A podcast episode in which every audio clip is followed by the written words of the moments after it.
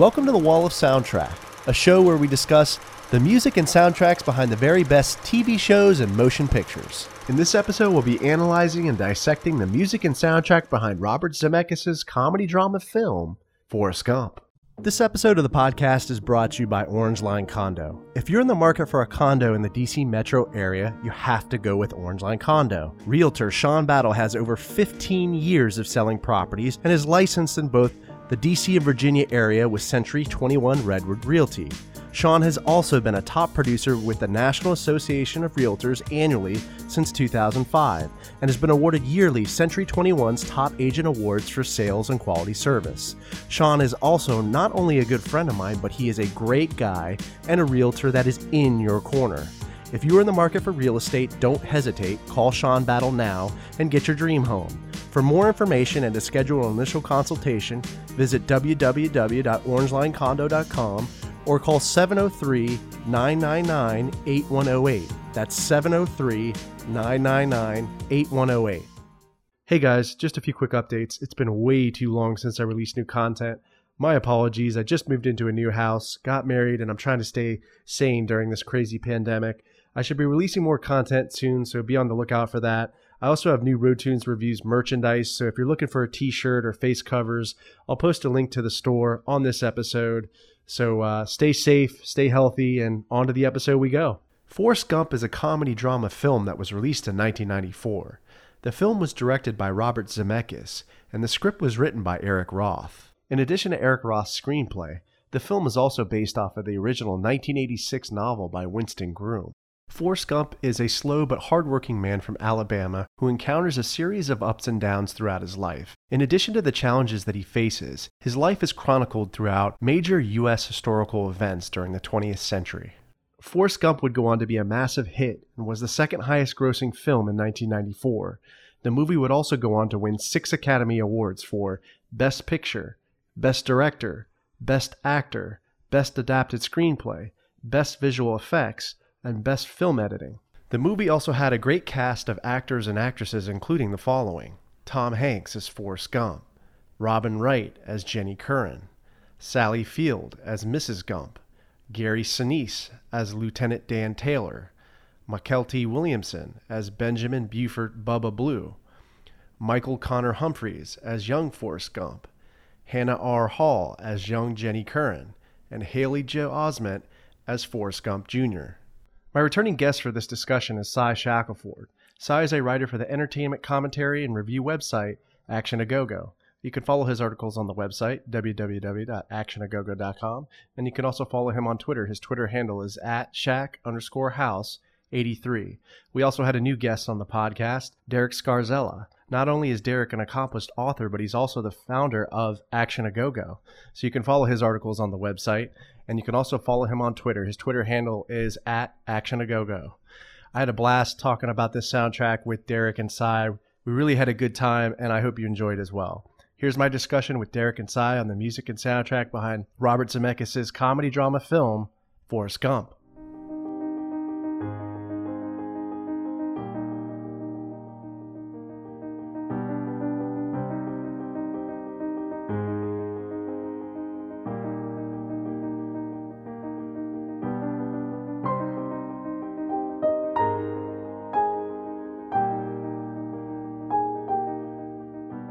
Right, Cy, nice to have you back. Good to be back. This pandemic has been a bitch, man. I mean, I've been wanting to do a podcast on a soundtrack for several months now, but I've been stuck indoors like we got fucking cabin fever and whatnot. Yeah, dude, I'm I'm just I'm going crazy here, but we got we got a new guest too on on our show today. Uh, Derek, how's it going, man? Good, guys. Good. Excited to, to be a part of this. Thank you for inviting me. Nice. Yeah, thanks for for for joining. Really appreciate it. So, Derek, tell me a little bit about yourself. Okay. Well, um, Cy knows a little bit about me already. Um, we've been friends for a number of years, and he actually um, is a writer for a website uh, I run called Action A Go Go. Um, and it, it talks about all sorts of things in Action A Go Go. Basically, it's just a place where you can check out all sorts of awesome stuff, uh, movie news, reviews, uh, stuff like that. Uh, currently, I've been focusing on publishing some novels, though. Um, two novels are available from Amazon. if you look up Derek Scarzella or the titles Knuckle Crack Bone or The Vicious Game, um, those novels are available for purchase right now. They're crime novels. I'll, I'll spare the descriptions. Um, you can read the descriptions of the novels on the website. But strongly encourage you to go check that out. You can support me in this trying COVID times. and I'm really excited to, to talk about this uh, amazing movie, Forrest Gump. Interesting postscript to Derek's books, actually. Um, for his for when Derek told me that when he was he was actually in the process of writing the books, guess who he was mentored by? George Pelecanos. Wow, that's awesome, man. so, uh, so what are these books about? Like, well, the the first book uh, was the Vicious Game. Took me a while to get it out there, but um, it's basically about someone who wants to be a rapper and and break into the hip hop game, and it's about someone who's actually like a enforcer for MS-13. So it's about two different people. One's actually in the game. One wants to get in, and sort of how their lives intermingle. And uh, you know, to say, there's a bit of violence and, and other fun stuff along the way. And the next one is Knuckle Crack Bone, which is my latest novel, and that's basically about you know uh, delved into the enforcer lifestyle again, three mafia enforcers, and how they want to sort of break free from that game, and and what they're willing to do to get there. Um, so they're trying to get one big score to to help them, you know, sort of be free of that lifestyle. And and both books were a lot of fun. You know, George Pelecanos um, did have um, some review of the first novel and was very grateful for that. Was able to provide me some pointers along the way. And uh, he was basically the person who told me, like, you got this, you can do this. And um, always grateful for that. And this was back when The Wire was a big deal, or or still kicking, actually. yeah, So um, it hopefully it tells you how long I've been working on these things. But um, I always appreciate you know his input in that, and just excited to to keep pumping these things out. yeah, man. It, it sounds like these could be made into movies. You know? I hope so. Your list guys' ears, man. Whoever wants to whoever wants to work on that, they're pretty they're pretty straightforward. I, I love to see them on the big screen. Yeah, man. Well, I wish you luck. I'll, I'll have to go get them, and they're on Amazon, right? Yeah, they're they're freely available on Amazon. Well, not free. I mean, um, you know, you can you can pick them up. But um, so I can probably attest they're the great quality. There's a lot of great times working on the covers and getting everything together and putting them out there. But it's just uh, you just look up Derek Scarzella, and again, they're the Vicious Game is the first one, and my second novel is Knuckle Crack Bone. Okay, awesome. So you you and Cy, I mean, you guys have known each other for a while, right? Over ten years. Oh yeah. Nice, nice, man. Well, glad to have you on. Um, yeah, man. Uh, not many movies coming out because of COVID, which just it's it sucks, man. It's like I, I find myself like, like like we were just saying, just rewatching some movies, and I rewatched Forrest Gump last night. I haven't watched it in years. And they've been showing it like crazy on cable too. Yeah, and it's just this the whole movie is like uh, it's like a history lesson in music and and you know American history. as American well. history, American politics. Yeah. It's it, it's awesome. And um, I remember this came out. I want to say what 1995. I think? Nin- 94. 94. I remember. That, I remember it came out when I was a fifth grader because my dad was ranting and raving about it, saying, "Oh, Forrest Gump, he was, he was Yeah. an American hero. He was everything. Si. He did everything." Yeah, the, Yeah. Well, this is when Tom Hanks. I mean, between this movie and Philadelphia, this is when Tom Hanks really ascended to his superstardom. yeah, You know, he just in the early '90s, and he won every Oscar. But it's really a shame because now people mostly talk about Forrest Gump in terms of like Pulp Fiction, and how Forrest Gump really muscled Pulp Fiction out of a lot of the Oscar race and whatnot. But um, like people, I don't know. It's like people just forget how good this movie was when it came out, and it's still. I mean, I can't think of a more American movie um, in terms of just the scope and everything that that it it covers, and especially this music. Like you know, just talk about what's right in front of us. I mean, this is like America's soundtrack we're about to talk about. It's fascinating. Yeah, you could say that actually. Yeah, I mean, it spans decades.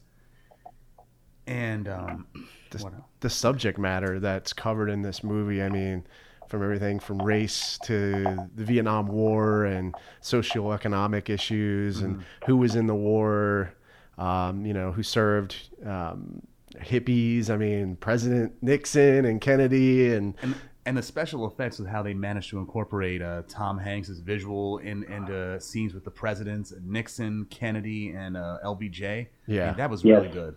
Yeah, that it's Yeah, this movie did push some boundaries in terms of technology as well. That's absolutely true. yeah, yeah. I mean, there's tons of the scenes of CGI, the helicopters when they when they come into Vietnam when they're uh, hitting the LZ and you see all those helicopters go by. Those that's CGI. Oh, it is. Yeah, those weren't real helicopters. That like they they like kind of copied and pasted them, and I was like, damn, that looks That pretty looks real. real. It did. Yeah. Yeah, so that's pretty crazy. But so you guys ready to jump Well, into the also the soundtrack or? Sorry, Derek, go ahead. I, well, I was just going to say, even the the famous feather. Oh, Oh yeah. yeah. like that. That was actually a lot of computing power that went into that feather, just floating across the screen. Yeah, yeah, definitely. Um, it's pretty crazy how they did that, and I feel like it kind of set the tone for other movies, you know, later on. It did, yeah. And the way that the, the use of the feather was just used at the beginning and then book ended book ended at the film. Yeah. It's like okay, they they knew what they were doing with this, and it works.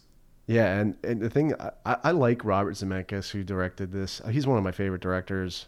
Spielberg, he's from Spielberg School of Directing, yeah, and it shows. And Yeah. he, he's coming to his own with films like the Back to the Future trilogy, uh, Flight. That was really good. Flight was amazing. Um, just like Denzel Washington, uh, incredible performance there. Oh yeah, Um, and a movie that was basically product placement for every alcohol beverage known to man.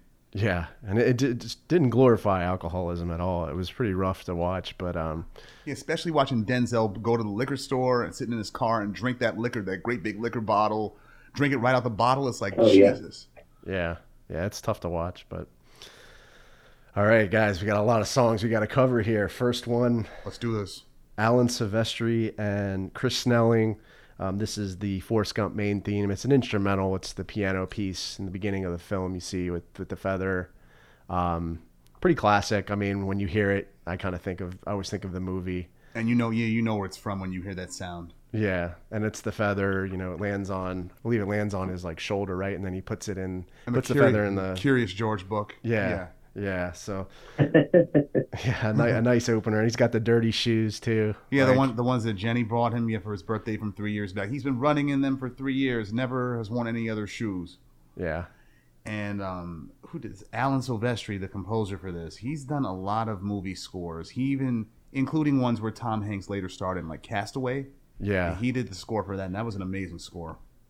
Yeah, that's another movie that had a lot of like effe- special effects too, with the the plane crash and and I I think you see a lot of that in Robert Zemeckis's films because I think he partnered with like DreamWorks and like they're like I think they're like a special effects house, right? Or or maybe they're a studio, but they do a lot of like special eff- like you know movies that have a lot of special effects in them. They do, yes. So um, yeah, it's it's just uh, it, yeah, Zemeckis is awesome. Um, but I, I won't go. I will, I'll, I'll get off my uh, Zemeckis tan- tangent here, but um, we go to our next song. It's Elvis Presley. Um, so uh, that's that's Hound Dog, and um, yeah, this this you see it. Uh, Elvis is staying at, at the the house, right? Yeah, at the, the Mama Gump's house because she rents out all of her rooms sometimes, and that's how she makes her money. Yeah. And um, so he's got Forrest has got the braces on, Yeah. and he's dancing while uh, while Elvis, Elvis is playing the guitar. He had him a guitar. Yeah. I was moving my hips. yeah, he uh this is a pretty funny scene and then I believe this this song Hound Dog is actually a cover, right? It's is. not Elvis didn't uh, originally write this. Of course, that proving that that he's a thief. It was written by uh what? Well, I don't know. I think it's Go I think it's debatable, like how I think it's debatable, like how copyrights were enforced back then to begin with. Like have that same thing comes up with comedy where people stealing jokes. But was it like stealing jokes, or did people just use the same jokes it wasn't there was something? but there was- right now, there was no copyright laws back then, were they? I mean, not to the extent that there are now, were there? Uh, I mean, they, they may have been, but who was enforcing it, sort of thing, or Yeah. or how would you enforce it? Yeah, whether or not they were in place too. So yeah, I'm- I'm sure a lot of it, a lot of it happened. I mean, Yeah, I, just want to defend the king a little bit, you know, maybe play devil's advocate. yeah, like remember in Sopranos they bring it up, right? Like some of the this people stealing rights and stuff from That's different. I think that that episode what was it a hit hit is- a hit is a hit or something Was or that second season or? yeah second season yeah but um anyways so yeah they're, they're playing this song um you ain't nothing but a hound dog crying all the time you ain't nothing but a hound dog those are some of the lyrics um and this was wasn't this like elvis's like first real hit I think so. Yeah, because what's it called? It was first big televised hit too. yeah so Let me let me ask you, this scene did it take place before or after? Um, what's it called? Mrs. Gump persuades the principal to let let her son attend school. um i think it i think it may be after but that that is a pretty funny scene the whole scene is funny, yeah um and, and like Lori Loughlin should have took notes off that. Sally Field, Sally Field was incredible in this movie. Like, Was she Oh not- my gosh, yeah, she was fantastic. And she's only ten years older than Tom Hanks in real life, and just plays his mother in this film. yeah, That's a great point. That is Yeah. a great point. but uh, yeah, this I, I like how they they turn like Forrest's like dancing into like how Elvis kind of steals it. yeah, uh huh. hey man, do that crazy dance you were just doing right there a minute ago, man. Yeah, and then he then he ends up seeing Elvis in the in the the TV when Uh-huh. they're walking by the store. Yeah, if, if that was me, and I'd be like, hey, that's my dance. He got that from me. I'm gonna sue him. Yeah, I, I want a royalty, right? And the mother, she's all offended by that, by how he's just gyrating hips and whatnot. She's like, "This is not for children's eyes." Forrest, yeah, I'm like, "Lady, you just you just let the, the principal smash you, so Like- like, and your and your son heard everything." hey, hey, hey! Well, that's like the one theme about the movie that keeps going through. Like it, it sort of begins with his mother, but it's sort of like everybody, just like hypocrisy. Yeah, Like like this movie, like everyone's a huge hypocrite in this movie sooner or later, Yeah, that's and true. it's it's a strange theme that keeps coming up. and, and in her case, she did it for the best of intentions, yeah, but it doesn't take away the hypocrisy. Yeah, and then you know Elvis he gets the nickname right the the, the king of rock and roll. yeah. But um, yeah, this uh, I, I guess this song does have a lot of Southern references too, right? Because Elvis was from Elvis is from Mississippi, Mhm.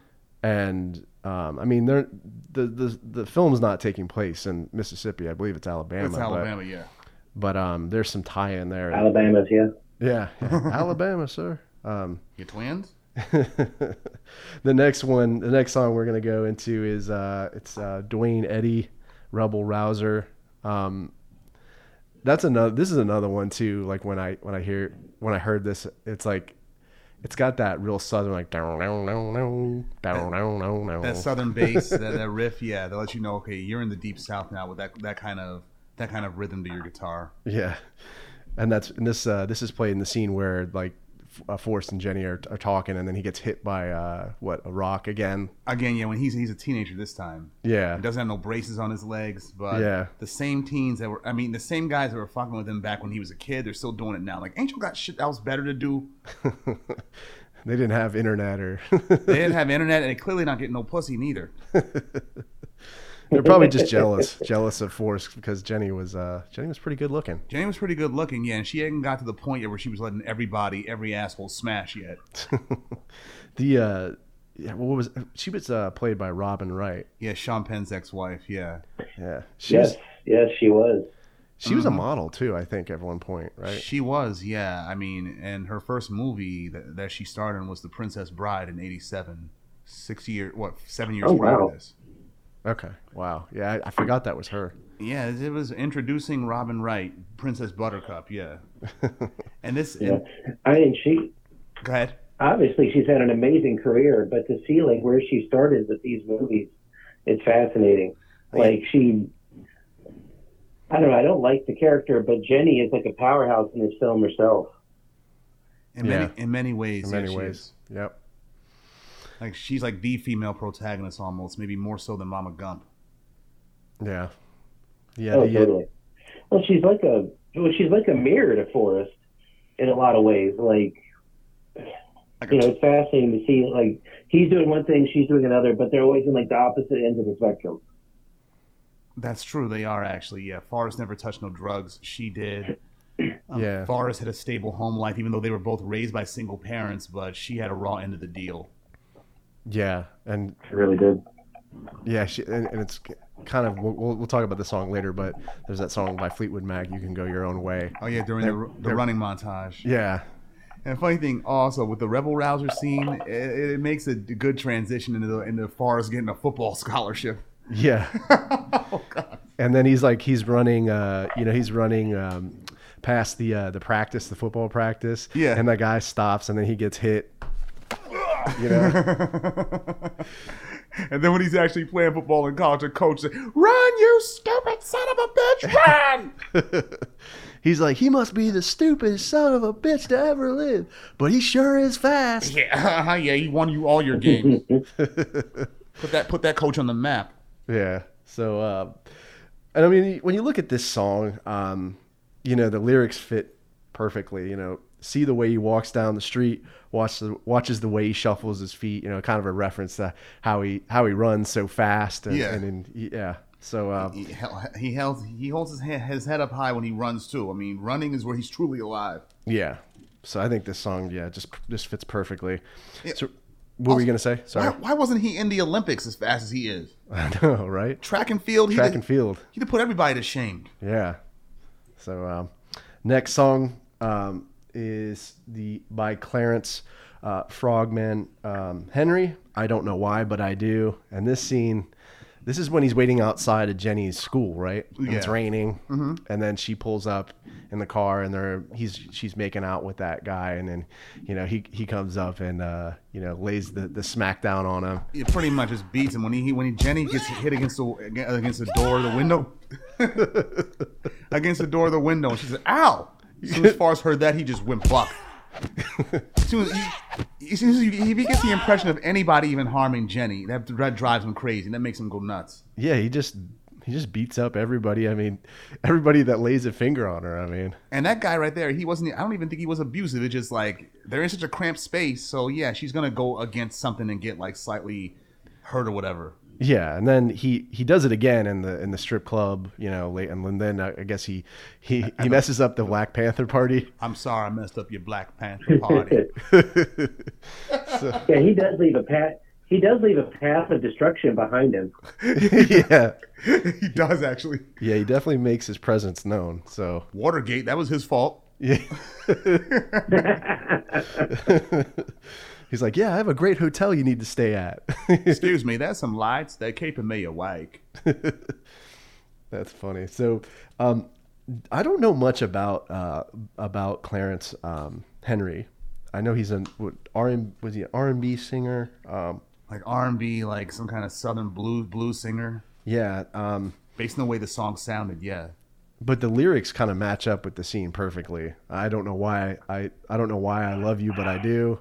So it's like Forrest is still kind of trying to figure things out. Yeah, he's still, he's still trying. He pines for Jenny, and he still can't. He hasn't figured out why she doesn't love him, and he hasn't articulated that question like he does later on when she comes to live with him. yeah, yeah, but Jenny, he doesn't understand that Jenny is she's messed up. She really is. She's a mess. And even during their childhood, when he said her father was very loving, touching, kissing her and her sisters. I'm like, that's that's not all he's doing, dude. Yeah, it was. He was definitely kind of alluding to the abuse, I guess, or maybe he didn't even know. He didn't Like, even know. I mean, he, like Jenny said, he doesn't know no better. Yeah, and then the the next the next song by the the, the rooftop singers. Uh, this is a great segue uh, into the scene. The song's called uh, "Walk Right In," where they they go into the the Jenny's dorm room. yeah Yeah. yeah and like yeah the uh, they just sit there and um, they're talking and then you know she she like takes her bra off and he's like oh Yeah, yeah, yeah. He's uh, he, he he comes on he comes on her, her gown or whatever. It's like that's possible. I, I didn't even I didn't even realize that's what that, that's what was going on in that scene un, until fairly recently. And I had seen this movie over over uh, three dozen times since it first came out. I'm like, he came on her sheets. That's what he meant when he said, "I think I messed it up." because you don't hear it like you know the audio is a little low you don't hear it like the the first go around and then uh then i love it when the camera pans to like the, the roommate and she's like just like Just like shriveled up, like looking back, like what the fuck? yeah just like uh what is going on over there? But yeah, uh, I mean, it's, it's, it's it's it's sexual, but it's not sex. yeah, and the and the song title fits perfectly with that walk right in. Walk right in, yeah. yeah. So And uh, that was and that was probably the first time Forrest has been invited to a girl's dorm room too. yeah. So he's kind of figuring out his sexuality. Yeah, that's the thing. And, and as a big football star on campus, he should he should have been pussy should have been falling out of his pockets. Not that he would know what to do with it, since Jenny is his one true love. Yeah. and then the she mentions she mentions um, Joan Baez Joan Baez Yeah. in the in that scene where she's like, "Don't you ever want to like figure out who you are and be like a folk?" She's like, "I want to be a folk singer and be like Joan Baez." And then later on, that song. Well, actually, it's our next our next song. You know, the "Blowing in the Wind" uh, song that she. I think that's a cover, right? From Bob Dylan originally did that. From Bob Dylan, yeah. I mean, what's it called? When the Forrest, when he goes to how the hell he found her at the strip club, I don't know. Oh, he found. Yeah, I don't know either, but he he did see her in the magazine, right? In the, Playboy, magazine, yeah, she got expelled for taking some pictures with her college uh, sweater on. Girl, yeah, Girls of the South, Playboy did that. Uh, How much did they pay her though for that? Yeah. Uh, she got in trouble though. She lost her what Scott her kick, kicked out of school, right? Yeah, she must have had a scholarship or something, really, because coming from where they from, really, it's like I don't see them. It's possible that the parents had the money to pay for it, but I don't think it was likely. Yeah. Yeah. But um so she's she's in the she's in the strip, Strip club. club. She's playing that song. Acoustic, playing a guitar, acoustic guitar, naked with some some high, some white pumps on, Yeah. while she's just playing the acoustic guitar. It's like, lady, that that that's what that. I've never been to a strip club where they do that before. It was a little out of place, I'm not gonna lie. Then he comes back in again and lays the smack down. Yeah, on some on some hecklers who Again. sprayed- who they, they they threw a drink on her, threw a drink on her leg. It's like, dude, you just wasted some, you just wasted some good alcohol, you dummy. Yeah, man. He, it, that's it's so funny. He just like he just like walks completely in front of everybody and then put and then picks her up, right? Like doesn't he take her off try to take her off Off stage, stage, and and then then she like, She like hits him with the the guitar. and just Takes walks off stage safety. naked. Yeah, Oh man, but this song really is like it really fits in with the theme of the movie, right? The overall theme, the the feather, Yeah. kind of blowing in the wind, and I feel like that's kind of like a commentary on Jenny and Forrest's relationship. Like they're and more so than just a poetic description of what was going on in America at the time. Yeah, and I mean, because this this song is like, like you said, it's very um, it's a lot of social commentary on what was going on uh, in the world and in the country right now. You had the Folksy, very Yeah. folksy. yeah, and you had the Vietnam War going on. You had you know race riots and you know lots of crazy stuff going on. So Yeah, this is late 1960s. Yeah, yeah, and and he tells Jenny, "What was the next song?" the next song was uh, next song is Wilson Pickett, "Land of a Thousand Dances." which is what they should have been playing in the strip club. Yeah, actually, th- so this is this is this song's played when they're on the bridge, talking, and um, you hear it in the background. Um, And one of the trucks are passing by or something. yeah, yeah, and um, I, I guess there's some references to like dancing. You know what I mean? yeah. And then she's just was just in a strip club, so I feel like that, you know, kind of works. And um, It does. Yeah. It has a certain irony of it, considering they're outside the strip club now. yeah, and uh, Well, it's like the the music either like is a real juxtaposition, or it's so on the nose it's not even funny. yeah, Yeah, And and usually, yeah, usually when that happens, I don't really like it. But for some reason, like Zemeckis was able to nail it like every time here. it's deliberate either way. yeah. And you, when you look at the lyrics, Exactly.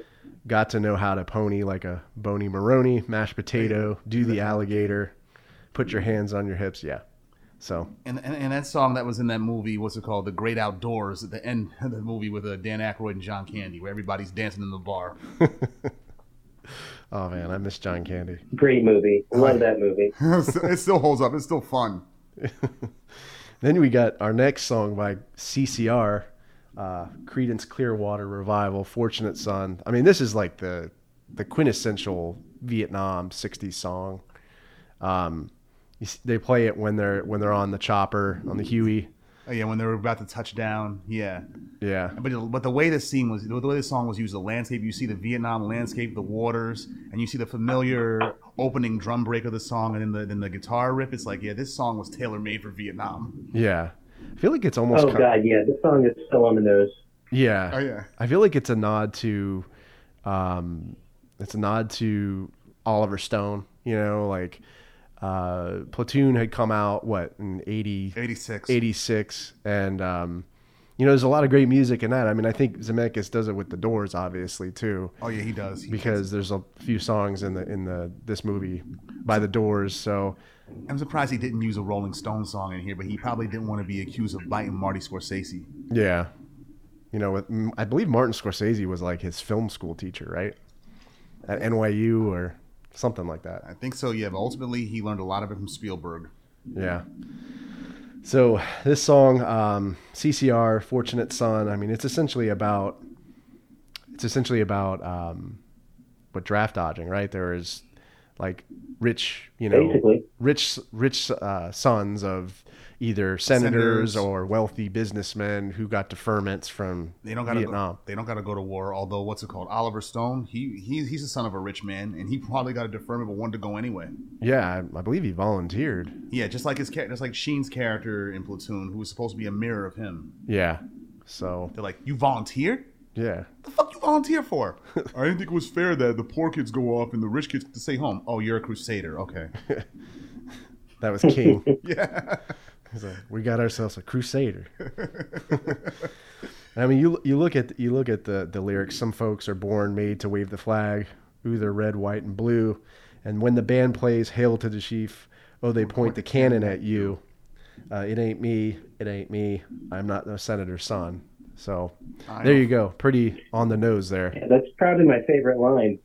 Yeah. I ain't no senator's son. And then um, No, but they but they point the cannon at you is pretty direct. like, Yeah, it is. like the poor people need to face the bullet. yeah, That's very direct. That's why they included that portion in there. So if we go to our next song by Four Tops, uh, I can't help myself. Um, Sugar Pie Honey Bunch.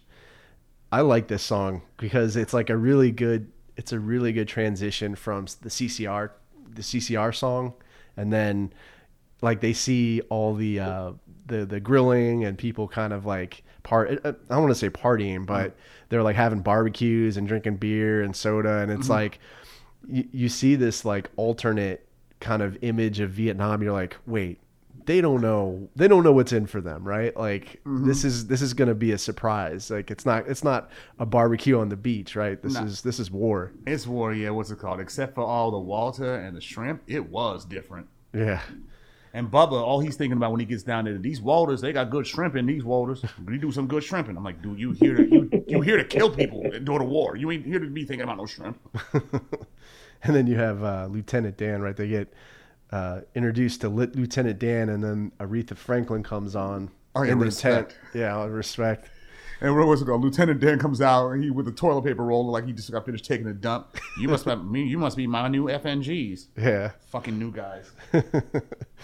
Yeah, it took me a long time to realize what that acronym meant. Me too. Me too.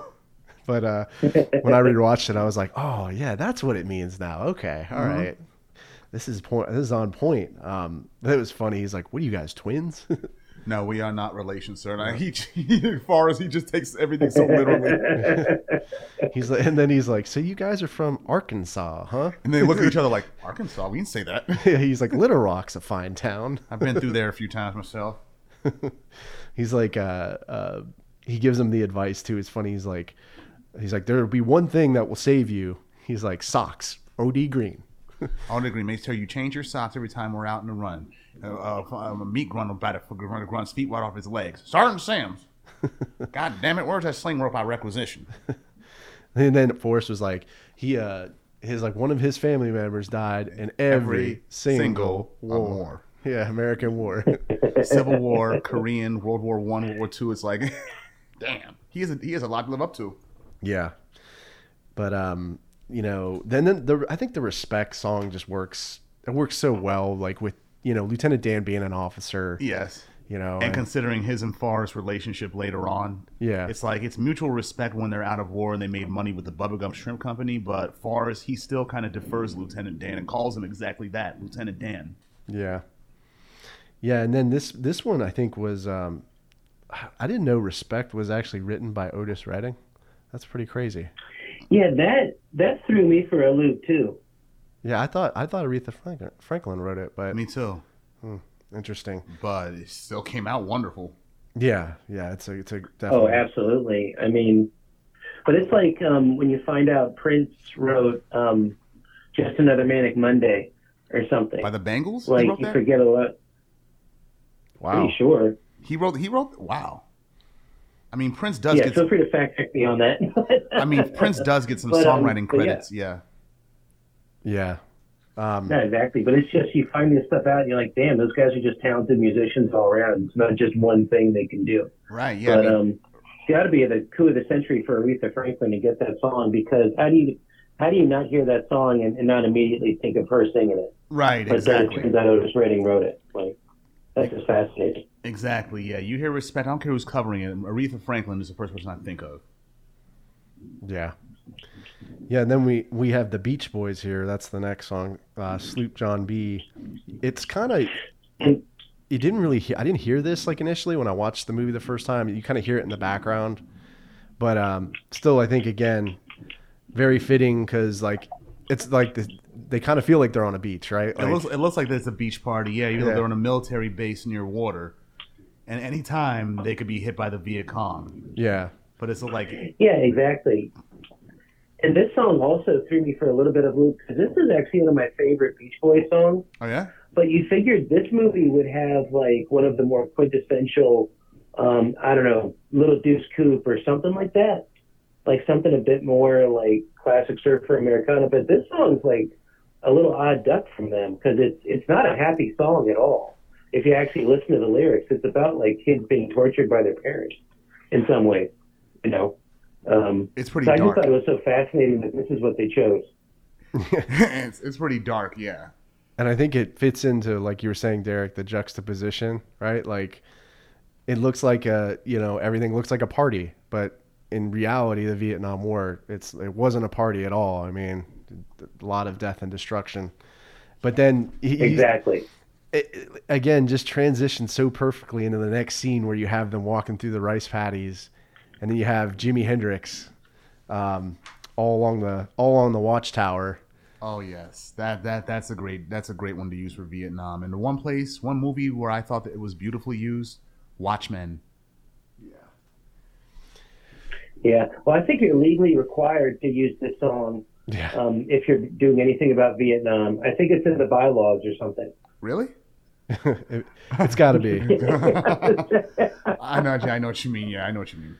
And this was a cover, um, the second actual cover in in in the film because you had the Joan Baez cover of um, what was that song? Um, Blowing in the wind. Blown in the Wind, and now you have this one, which was a Bob Dylan song, um, covered by Jimi Hendrix, and I believe it was off the Electric Lady Ladyland album, which is an awesome album. Oh yes, most deaf. Um, but yeah, this this one, wow! I mean, you just feel like you're there. You're in the trenches, like walking.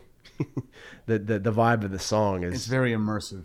yeah, but um, you look at the lyrics too. There must be some kind of way out of here. Like, I mean, Said the Joker to the thief, but who's the Joker in this case, and who's the thief, I, I mean, you can argue probably like you know the businessmen, or the politicians? whoever. politicians. You know, that that's the thing that's so cool about Bob Dylan's lyrics. You, c- they can leave a lot of things open to interpretation. They do, So, and a lot of imagery Yeah. they use too. yeah.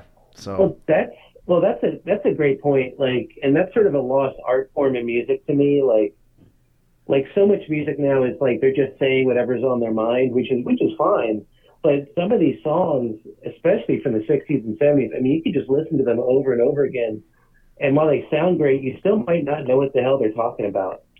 yeah. Like, um, particularly with the, I don't want to jump ahead, but particularly like the Doors Soul Kitchen.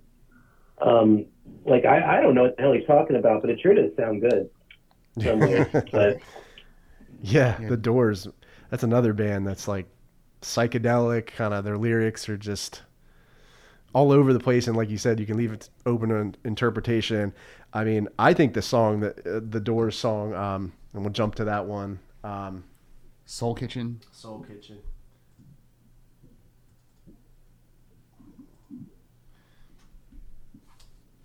All right, my uh, my computer's acting funky here, but yeah, Soul Kitchen. I mean, that one is. Uh, I feel like it's about kind of forces, uh, like kind of soul getting eaten up by the war, like just kind of how the, if that makes any sense. And plus, I noticed that you I noticed that you also wrote right here that it's playing in a scene where Forrest he's ordered by Lieutenant Dan to clear a tunnel, and it's like okay, that's a nod. That may be a nod to Platoon when Elias went into the tunnel to clear something out with a handgun too, no less. Yeah. You know, that's what you had to do. You had to crawl through there with a flashlight and a 45, and and that was all you had. Like, talk about a terrible job.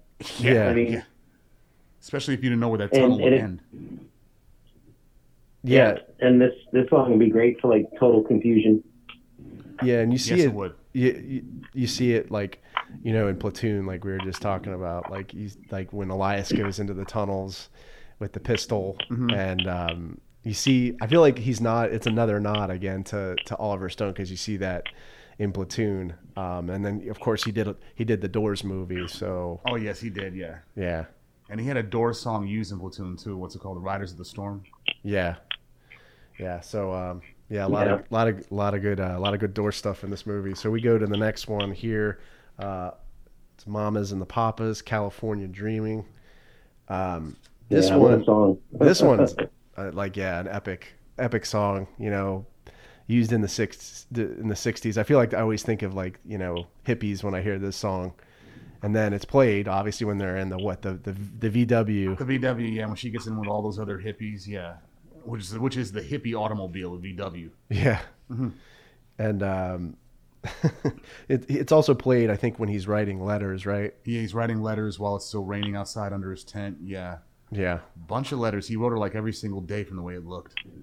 yeah and then uh he ends up getting them all back right like later they Return, all return to sender. Yeah, she didn't she didn't live at that spot no more. yeah so then it transitions into buffalo springfield right Oh yes. for what it's worth, which is uh, a great, great song. Didn't Public Enemy sample this song for what's it called? Um, for the song "He Got Game" on the on the soundtrack of the movie of the same name, and they actually had uh, the lead singer from Buffalo Springfield sing his part on that song too.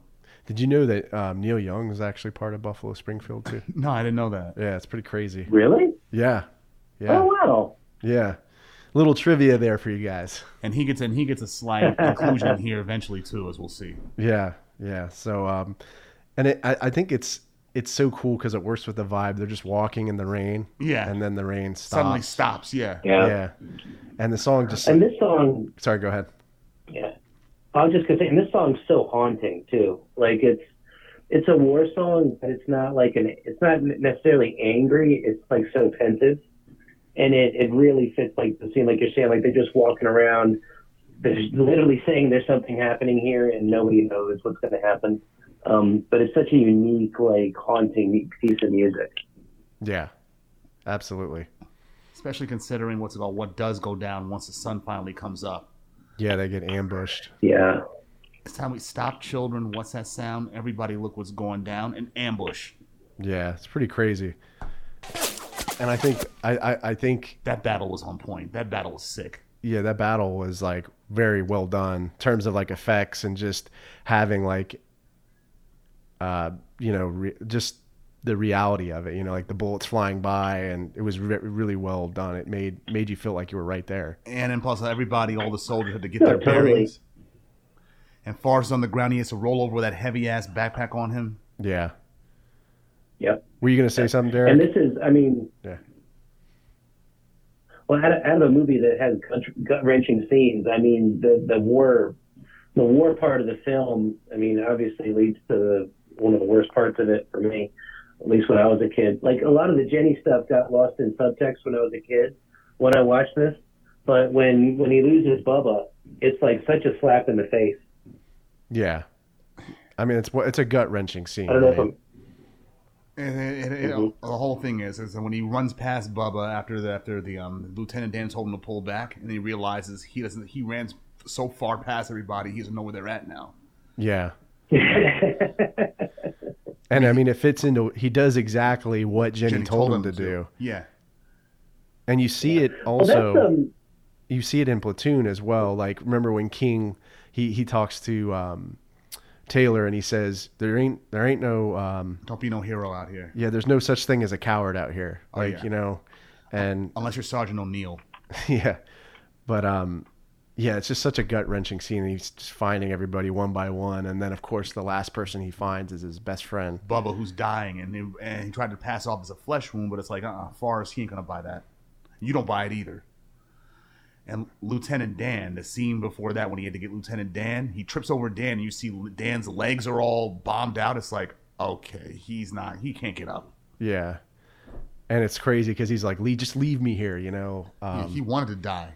Yeah, and then uh, of course, like later on, you you find out more about that. There's like so many good scenes that kind of almost make you teary eyed in this movie. Yeah, the testament, Um, the testament to Oh my good the God, yeah. are. Yeah, and definitely the scene where he dies in Forrest's arms. You know, we were just talking about, and he's like kind of doing his monologue over it. You know, he's like he's his voiceover. He's like, you know, Bubba was my best friend. He's like, but that's not something you just find around the corner. Yeah. And that really hit hard. Like, yeah. And that's all I have to say about that. yeah.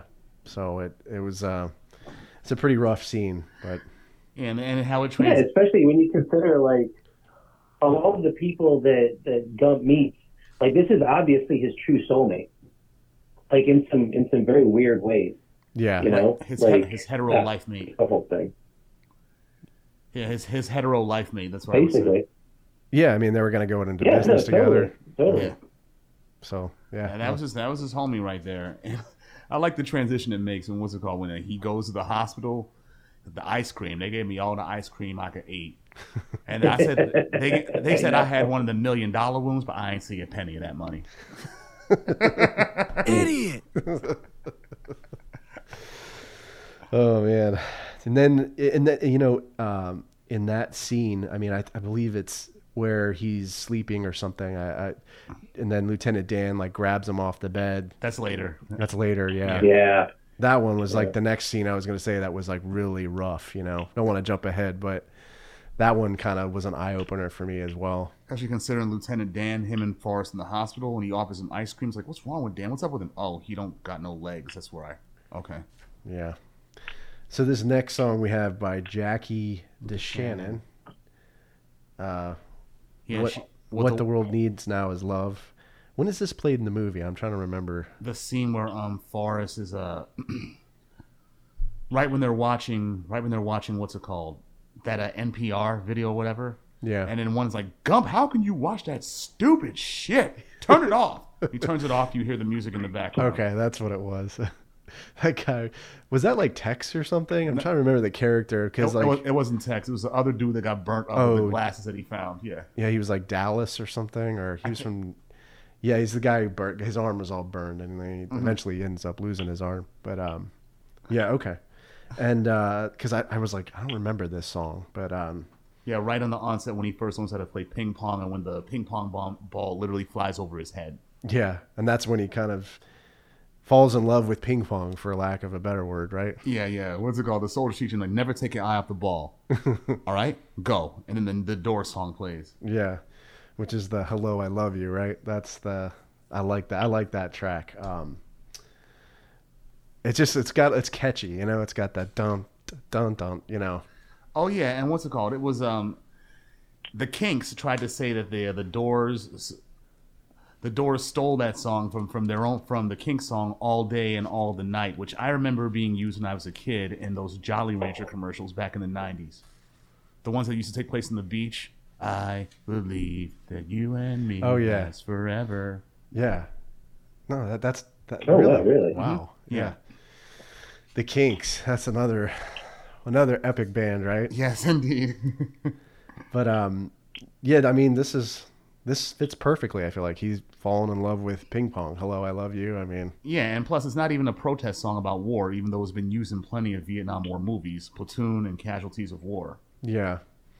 Then they then they put a, they have another Doors song here, "Break On Through to the Other Side," which is probably one of my favorite I've, Doors side Doors songs. Yeah, when Forrest is like monomaniacally playing uh, playing ping pong, even by himself, and people are just behind him placing bets. Like what's it called? It's a spectacle. Yeah, Even the hospital staff and the and his fellow soldiers is like, damn, dude, you should be charging them to look and watch you do this. yeah. It, it uh, and he does break through to the other side. I mean, he becomes this like international star, right? I mean, like He does, yeah, he does. And like, as I posted, there was a song on the bridge. Everybody loves my baby. She gets high.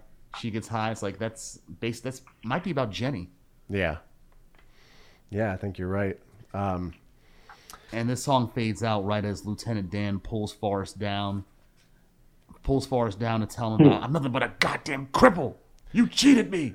Yeah, that th- that was a scene where I was like, "Holy crap, man! Like, this really that it, it's just real. I mean, like it's as real as it can get, you know, in terms of what what happens in war. Like people just losing losing their legs or their maims or And like armor piercing questions that Lieutenant Dan was asking Forrest. Dan's in tears, angry. Like, you know what it's like to not have the use of your legs? And Forrest, half scared, answers. He answers truthfully, like, "Yes, sir, I do." He had leg braces, so yeah, he knows. yeah, I didn't think about that. Yeah, man, He's he like, knows- "What are you trying to be a smartass?" Yeah, nah, nah, he knows, Lieutenant. He's not trying to be. He's too dumb to be a smartass.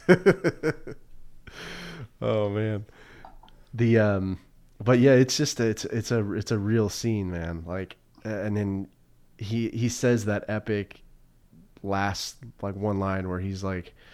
I, um, Gary Sinise, he goes, you know, I used to be Lieutenant Dan Taylor, and he's like, you are still, still Lieutenant, Lieutenant Dan, Dan Taylor. Like, that's that was so, I I don't know, it just hit It's- hard. It hits hard. It's simple, but it hits really hard. Yeah, I mean, like, and you got to top your hat off to Eric Roth. I mean, he wrote the script is so good. I mean, it's just Yeah. it's so good. So yeah, Yeah, well, that's the crazy thing about it. As simple as Forrest Gump is, like every character around him, it's also like going through all this turmoil and has these poignant moments. Like Yeah. it's and it's shared like throughout the cast. It's really it's it's it's really such a fascinating thing how the movie does that. Because sometimes movies are driven by like one central character. Like you think about a Pacino film, like um, what's the movie where he he plays the blind man? Uh, Scent of a Woman. Sent- Like yeah. that movie's all about Pacino just just pounding through that movie and, and doing all this wild stuff. Whereas here, like a lot of what Tom Hanks does is actually really subtle, and everyone around him is just going through these cathartic moments. Yeah, it's like he he's the only one that doesn't really have an existential crisis. Yeah, Exactly. He just he just powers through. But just real quick, um, Yeah. I the middle of the movie is a great way to put it. Like, um, like Forrest Gump as an allegory for America, right? Like, like Forrest Gump manages to just pound through everything, even though he's not that smart. He he's just able to fixate and work really hard, and he pushes through anyway. And and I've just heard that theory over the years. Like, does that sort of hold water with you guys in terms of how this this movie plays out, or do you think that's reading into it a bit too much? No, it's not reading into it too much. Nah, that's a good interpretation of it. Actually, I mean, I don't know how he would how he would how we would uh, apply Forrest Gump as a metaphor for America in its current state right now, but other than that, I can I can see that that's a good that's a good take on it, Derek. yeah. Maybe I would say like twenty, like what 10, 15 years ago, maybe when when you know people working hard was the way you got ahead, right? Like you. You Yeah. you you know capitalism. You work hard, you'll be rewarded, Right. and I feel like that holds true with Forrest Gump. Um, I think you know you got to be lucky too, right? And I think luck plays a big part in that, especially with Bubba Gump. Yeah, um, and I feel like Forrest Gump does kind of get lucky and fall into things and beca- ends up becoming very successful. Um, but he's a hard worker too, so I think I think that's right on, Derek. Yeah, That's right on point. He's not. Yeah, he's not lazy. He's oblivious, but puts in work. Yeah, Yeah, and you, you you keep seeing it throughout. Like going back to the war scene, like what they tell him, run, and all he did was run. And just because he did that really well, he ends up saving people. And um, same thing with the shrimp. Like he just kept doing it, and then he got lucky, and that's that's some of business. You know, he's just right place, right time. Yeah, he, But it just keeps coming back. Like Yes, he does. Even even his, even he, he was successful in the military too. It's like what's it called? He basically just simplified it with the drill sergeant and never had no problems. And what the drill sergeant say? If it wasn't such a if it wasn't such a waste of damn fine enlisted men, I recommend you for OCS. You are going to make general someday, Gump. Well, he made sergeant. So, uh, yeah, and then we got our next song here um, Sar- Simon and Garfunkel, uh, Mrs. Robinson. I feel like I heard this song in like it was covered by a band in the in Wayne's World. In right? Wayne's World too, the scene where he's yelling Yeah. Cassandra Wayne. I think it's been. I was going to say, I think it's been covered a couple of times now. Yeah, Um, A lot. like some, I think, I feel like some band when I was a teenager did it, or maybe it was Green Day or something like that. But, um, but no, I mean, again, like the most American song you can ask for. yeah, Oh yeah. It, lyric, it lyrically, it's an upbeat pop song about infidelity, specifically infidelity with an older woman. because it was in the Yep. graduate, right? Yeah, Uh, it, it was it was in the graduate made specifically for the graduate. Yeah, but here it's like it's used in the the scene where Forrest gets awarded the Medal of Honor by President LBJ. He asks, "Where were you wounded?" Directly in the buttocks. That's quite. I would like to see that. okay, and just moons him on national television. It's like idiot. I think jo- Johnson was. Ki- well, actually, I don't think he was kidding. I think a lot of them presidents have like a have like some kind of like in the closet subtext. Yeah, that was funny. Probably why probably why he whispered it, it to him too instead of just saying it out loud on on camera.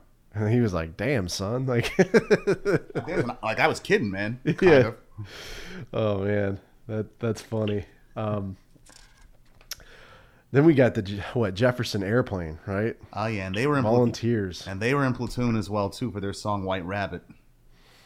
and this was played when the it was the speech scene, right on the Yeah, the the, the Vietnam War protest scene right on the uh the reflecting pool. yeah. Mm-hmm. And then this is the famous scene where like Jenny sees him, right? And like, Forrest!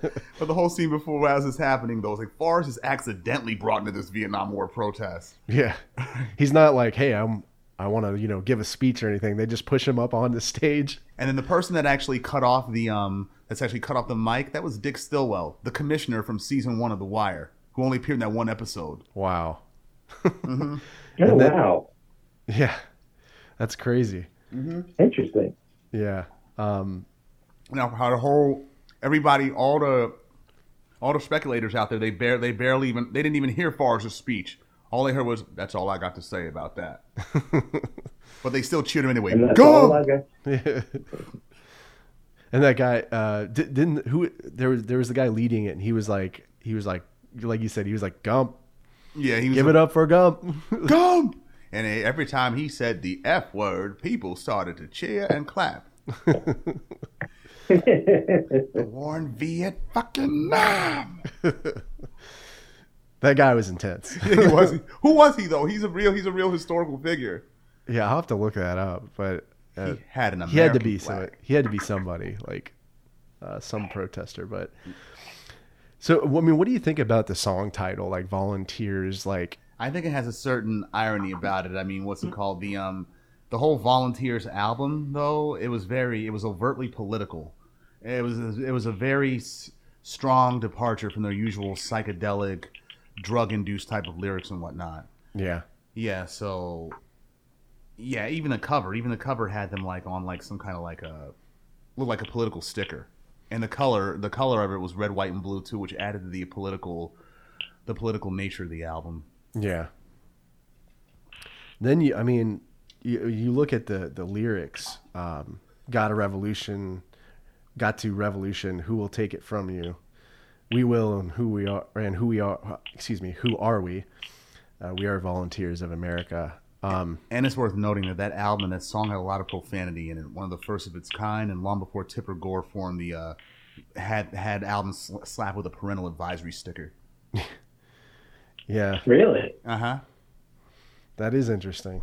Um, then we go to the next song here. We got Jimi Hendrix. Uh, hey Joe. it's funny how this song was used. The Black Panther Party.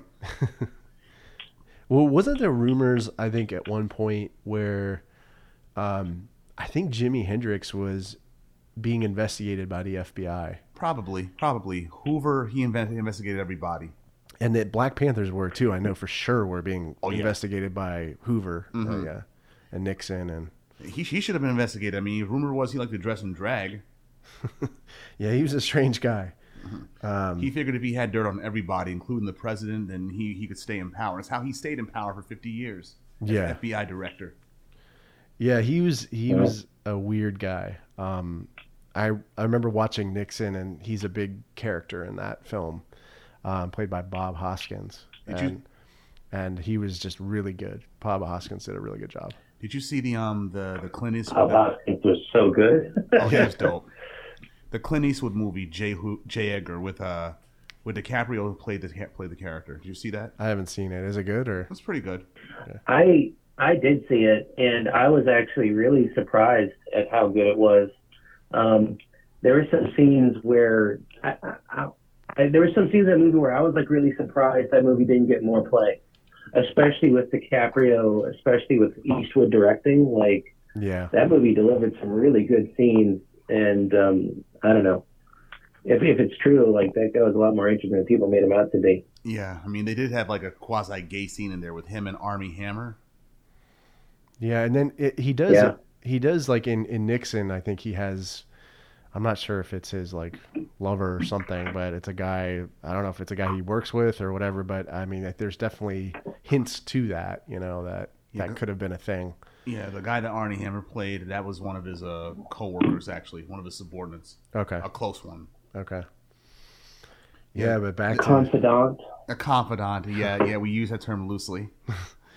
this this song, the Jimi Hendrix song, "Hey Joe," yeah, that's another cover song actually, and it was the last song that was played in the original 1969 Woodstock Festival. Uh, and the ma- that's yeah, that's awesome. Yeah, funny, a funny thing. Uh, let me go on, on on a side for that. I found like the Woodstock documentary perform and performance on Blu-ray at, a, at a dollar store recently. Oh wow. Yeah, I had to pick it up. It was only five bucks, and it's like it's like a deluxe edition. I'm like, I'm taking this. Oh, that's a steal, man. Hell yeah! This song has just got incredible build up too. Like, and it works so perfectly for this scene because this is this is when uh when that guy hits Jenny, right? Yeah, and he was and he was already being a dick to Forrest when he first met him. Like, who's a baby killer? You got like you guys are war protesters, but you shit on soldiers too. Yeah, and he just lays the smack down on him though. Like, beats the shit out of him, just tackles him, practically spears him like Goldberg, and starts beating him. You can hear the punches too. yeah, He's like, I knew it was gonna Yeah, be. Some... Gump doesn't mess around, man. What's that? what'd you Gump say, doesn't Derek? mess around. Yeah, he doesn't mess around.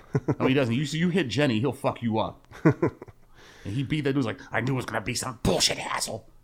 he should not be hitting you, Jenny.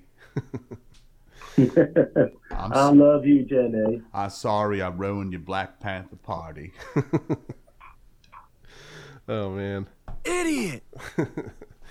But uh, th- th- this this just works perfectly with the scene. Um, and like you know, hey Joe, I said, where are you going with that gun in your hand? I mean, he essentially is referring to the violence, right? Where Yeah. that guy slaps Jenny. Yeah, basically, yeah. Even though the lyrics themselves, they're basically about a man going on the run after he killed his unfaithful girlfriend and and her lover that she that he caught them with. Yeah. Yeah, great, great song choice. Um, so the next song we have here is uh, Peter, Paul, and Mary. Uh, Where have all the flowers gone? And this is played when they're walking around DC, right? DC at night, yeah. After the Panther party, they're walking around DC at night and just talking about their experiences. And um, funny thing is, this song it was released at a period in the early '60s when folks when folk music was on a real revival. Yeah, yeah. And then, um, I mean, it's. It, I think it works because it's it's a pretty chill song, and they're just kind of strolling through DC at night, and DC's you know is very pretty at night with all the lights and the With all monuments. the and- lights, monuments, and nobody on the move. No, no politicians on the move or nothing like that. Yeah, and I mean, I think it ha- it definitely has references to, you know, the, The Vietnam War. and Forrest being a veteran. Where have all the soldiers gone? Long time passing. Uh, where have all the soldiers gone? Long time ago. Gone to graveyards, everyone. It's a meditation on death, and while it's also doubles as an anti-war protest. and they're walking by monuments, right? I Yeah. mean, there you have the World War II memorial. Um, so it just fits perfectly. I mean, whoever Zemeckis had to be uh, The, the music, the music composer the music uh, supervisor was just did a great job. Oh, yeah, they did, and plus, and with all the music that they chose for this film, it's like it must have just taken up half their budget, more than half their budget, just like the Guardians of the Galaxy movies. Yeah, because of all the royalties, I'm sure they had to pay to. But I'm like, y'all better hope y'all recoup in the box office. Yeah, I mean, I mean, think about it. I consider it one of the greatest movies ever made. I mean, Forrest Gump to me is just so much subject matter, so much the characters. like you said earlier, it's one of the most American films. Yeah. So, Totally, totally. No, I mean, I think it's definitely one of the movies of the '90s. Um, and, and again, like just going back to Tom Hanks's like dominance as an actor. Never mind, Zeme- Zemeckis was probably still in his prime, like coming off the um, the Back to the Future films and a couple other really good things. He was doing like, like didn't he do Romancing the Stone? Um, that was probably earlier in the '80s. Well, Michael but, Douglas and but uh, anyway, yeah, Michael Douglas and I forget Kathleen. Turner. Kathleen Turner. Yeah, that was a good movie. Yep, yep, that was a big hit for him. Um, but but I mean, it was one of the top three films of the nine, top ten films of the '90s, probably, along with Philadelphia and Apollo 13. the uh, Like he was, Go ahead. Yeah, Hanks was definitely doing it back in the '90s too. I mean, really, he, he had, and starting with Philadelphia, like you said, that was that was when he made the, that was when he made a full time transition to being a dramatic actor right there. Yeah, because he used to be a Exactly. comedy actor. Yeah, he, he was funny in comedies like Dragnet with Dan Aykroyd in '87. That was funny. Yeah, that's an underrated movie. I'm so glad you mentioned that movie. That movie, like that movie's fucking nuts, man, and no one talks about it. It's No. crazy. Although the, the one scene in the film that I still don't get is when Tom Hanks is, incur- is interrogating a suspect and keeps slamming a door, slamming a drawer shut, and it's and it's hurting the guy's nutsack somehow. It's like how? like your balls and this drawer shut. Ah! Ah! Like how? His balls are not in the drawers. How are you hurting him? Some movie magic, right? Yeah, that's all I can chalk it up to. Movie magic. So I have to say, you just got a, um, you know, artistic license there. yeah, yeah, yeah. yeah. you could say that. So the next song we got here, the Youngbloods, "Get Together." So this was uh, what released in 1967 off their self-titled album. Yes, and it was used in the scene where the montage scene were about Jenny's journey as a hippie through California. Yeah, how she was expanding her mind and whatever that means out west somewhere. taking a lot of drugs. Yeah, this Yeah. song. Yeah. but this song and I mean San Francisco. I mean these are just peak hippie movement. Like, That was like California's like the mecca for hippies right there. Yeah. Yeah. Yeah. well, I mean California is always going to be a place where I don't know. I don't know. This might be changing actually, um, but you know, definitely last century for sure. Like California was just the place to do something different or be different. And um, I don't know. These songs just sum that up perfectly. And for like Like this is this is literally, yeah. If you were trying to be a hippie, these songs are exactly what you were looking for. And for California's chill vibe that, that they reportedly still have today. I mean, everybody tells me everybody Oh, who's from, everybody from here who goes out to California is like they tell me that oh, it's a different vibe out there. I mean, it's chill. They're different. People are just nicer. Girls are nicer. Nobody's on the move like they are here. I'm like, I want to experience that one day. I, I mean, you should. I went to California for three days as part of a business trip, yeah, and I I I loved absolutely every minute of it. Like you go to places on the East Coast, and I don't think you realize it because you're in it all the time. hmm But people are, are a bit more on edge. Maybe it's the weather, maybe it's the competitive nature we have out here. yes. But people are just automatically kinder in California. It's it's the craziest thing to experience. And I hope hope one day I get to go out there and see that for myself. Yeah, my sister Because- lives out there in San Francisco, so uh, it's tough now. But I mean, hopefully, when things kind of get kind of get to you know get squared away with with the pandemic, uh, we'll be able to go and, and see it, and things you know kind of settle down. But that's neither here or there. Um, so For now. But yeah, this song, um, it's it's a hippie song. Yeah, so it's a lot about peace and brotherhood. It epitomizes what the hippie movement was all about. Yeah, And it's a it's a change for her too, right? Like inside, I I feel like at this point in the movie, she's turning herself. How so, Jenny? Yeah, I, I'm, I might be wrong though. Once we get to the '80s, right? Yeah, in the '80s she changes. Yeah, yeah. She kind of becomes more straight edge. I feel so like. sober, more or less. Yeah, But but this leads to her changing basically. Like she softens up a bit after this. Well, Not- I think not- that's a little later. Later, yeah. I mean, I mean, right now we're still during the Vietnam War period, and she's still fucking around with men that are abusive to her. Yeah, and then All right, I think well, the I think the scene where she kind of realizes that is the uh, Skynyrd, the Freebird scene. Oh yeah, when she nearly tries to commit Yeah. suicide. Oh God, yes, yes, yes, yes. Yeah, But this scene right, this scene right here, when she leaves, when she leaves D.C. or whatever, right, before she gets on the bus headed to Berkeley, what song? so this is the Scott uh, Scott McKenzie song. Scott McKenzie, um, San Francisco. Be sure to wear a flower in your hair. It has a very, has a very lush vocals to it that give it like an almost mystical feel to it, I guess. Yeah, Like- like- and that's when she's like waving by in the back of the bus, right? The- No, that's not that point. it's That's not that one yet. No, this this is before she gets on the bus. Okay. Yeah, it's like the lyrics right here. Just and Jenny's getting on the bus to go to Berkeley, and the lyrics with, about this Scott McKenzie San Francisco song. They have a lot of psychedelic elements in the music. Really, like I said, the whole lush vocals and the atmospheric music. Yeah. And unofficially, it's actually considered the the countercultural anthem for both the countercultural movement and the city of San Francisco itself. Wow.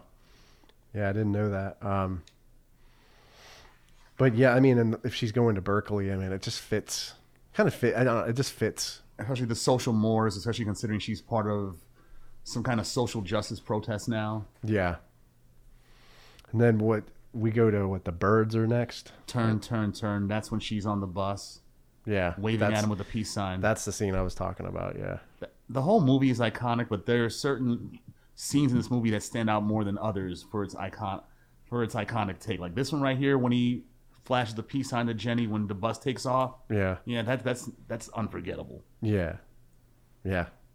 That it's a great scene. Very memorable. Um, And Pete Seeger, he wrote the song. He's very he's a very prolific songwriter. what what uh like what, was he? What band was he? Was he just a solo artist or?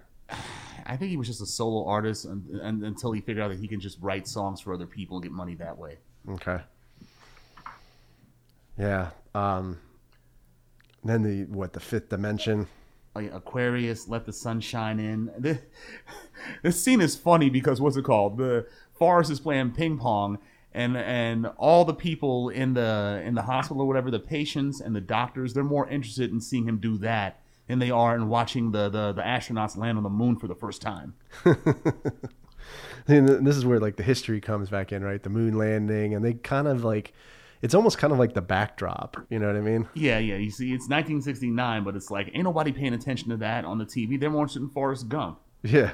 And if you could like find some some like meta take on this, I'm like, okay, I'm interested in hearing that. Well, like the, the the band, what the fifth dimension? It's almost like they're in the, fi- the another dimension, right? Because they're not paying attention to all these important things. Yeah, they're not. Yeah, they're not. They're oblivious to what's happening right here, right now. All those people. Yeah, and, and, and choo- choosing this song because of their name, eh, that was deliberate. That's brilliant, actually. And, and and when you look at the lyrics, when the moon is in the seventh house and Jupiter aligns with Mars, like a reference to the to the moon there, and then you have the moon landing in the background. And It's kinda cool. ast- astro- astrology too, as well, and like, and the love revolution of like this. Is, it's the summer of '69, the summer of love. So, Yeah, so it kind of goes along with that with that time period too. And the Fifth Dimension, they were more of a vocal group. They had like pop, R and B, soul, jazz, light opera, and Broadway, and they call that mixture uh, champagne soul. yeah.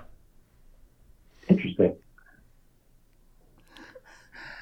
Three. What's the next one? Three dog. Three Night, Dog Night, yeah, Joy, Joy to the, World. I heard this song at the end of Sausage Party, the ending credits of Sausage Party a few years ago too.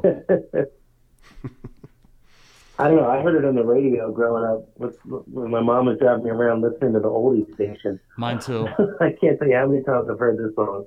Hey, the way it starts off, Jeremiah was a bullfrog, was a good friend of mine. The lyrics are nonsensical. When did they play this? When did they play this? What scene? When Forrest was in a communist, oh, I didn't even put the scene down. You're right. Oh, I did actually. The scene where a communist is It's, playing it's there. is playing competitive football, uh, competitive ping pong in communist China, Oh yeah. Okay. and the whole arena is filled up to see this. They figured me the best way to fight the communists was using ping pong. Yeah, and I remember when they they did the behind the scenes on on this movie. Yeah. and um, like they actually use like CGI to do the the ping pong like when they're hitting the ball back and forth, back like the the the volleys. Really? Yeah, because they were doing It's it true. so fast. That is very true. Yeah. I would have Yeah. thought I would have thought Tom Hanks he would have studied ping pong and just did it and just got it down pat for the scene, but that was CGI. Yeah, yeah, Un- unfortunately, no. All the ping pong was CGI, I believe. Wow! Yeah. Wow! Okay, you you learn something new every day. Wow! yeah, yeah. It was pretty crazy. I thought that was Tom Hanks doing all that himself. I'm like, which is plausible, which is possible, but not no more apparently. Okay. No, man, he's a charlatan. Pulling a Tom Cruise, he can do everything, right? Yeah. Fly planes. You're a phony. So we have Harry uh, Nilsson, right? That's everybody's talking. Everybody's talking about me. That's uh, one sec. So so where, where is, when is this played? This is the scene after Forrest. He reunites with Lieutenant Dan in New York City. And what's it called? He's rolling Lieutenant Dan around uh, across the street. So what are you doing in New York, Lieutenant Dan? I'm living off the government tech, sucking it dry. This is when he's like yelling at cars. He's like, "Watch I'm walking here. I'm walking here. I'm walking here." That's a Zemeckis thing, right? He did that in Back to the Future Part Two with uh with Michael J. Fox when he played the Martin McFly Jr. I'm walking here. I'm walking here. I feel like you see it in like GTA too. Like, "Hey, I'm walking here." When you're like, like people starting to make fun Rick of and that Morty one. calls that. What's he Rick and called? Morty does that too. Who? Rick and Rick Morty. and Morty, the cartoon. Oh yeah, they do. They do. Yeah. I yeah, I feel like What What does that I feel stem like in one of the episodes there's a character running around going, "I'm walking here. I'm walking here." Yeah, Where, where does that come from anyway? It didn't come from. I, I, it may have started with Robert Zemeckis, considering how he's used it more times than anybody. Yeah, But yeah, this and What Harry. is it a mafia thing or something like a New York? Oh no, it's something on Midnight Cowboy. Yeah. I think there's a scene in Midnight Cowboy where he's walking across the street with, um, you know, God, it's Dustin Hoffman and Angelina Jolie's dad, and they're walking across the street. I think he actually gets hit by a car because the, the guy wasn't supposed to hit him, but he did.